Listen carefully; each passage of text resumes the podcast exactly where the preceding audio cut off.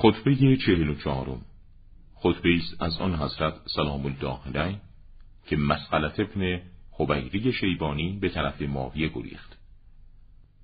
وی اسرای بنی ناجیه را از عامل امیر المؤمنین خریده و آزاد کرد. وقتی آن حضرت مال را از او مطالبه کرد خیانت نمود و به شام فرار کرد. خدا مسئله را زشت کناد کار بزرگان را انجام داد و مانند بردگان فرار کرد. او مدح کنندی خود را به سخن گفتن وادار نکرده ساکتش کرد و توصیف کنندی خود را تصدیق نکرده سرکوب کرد.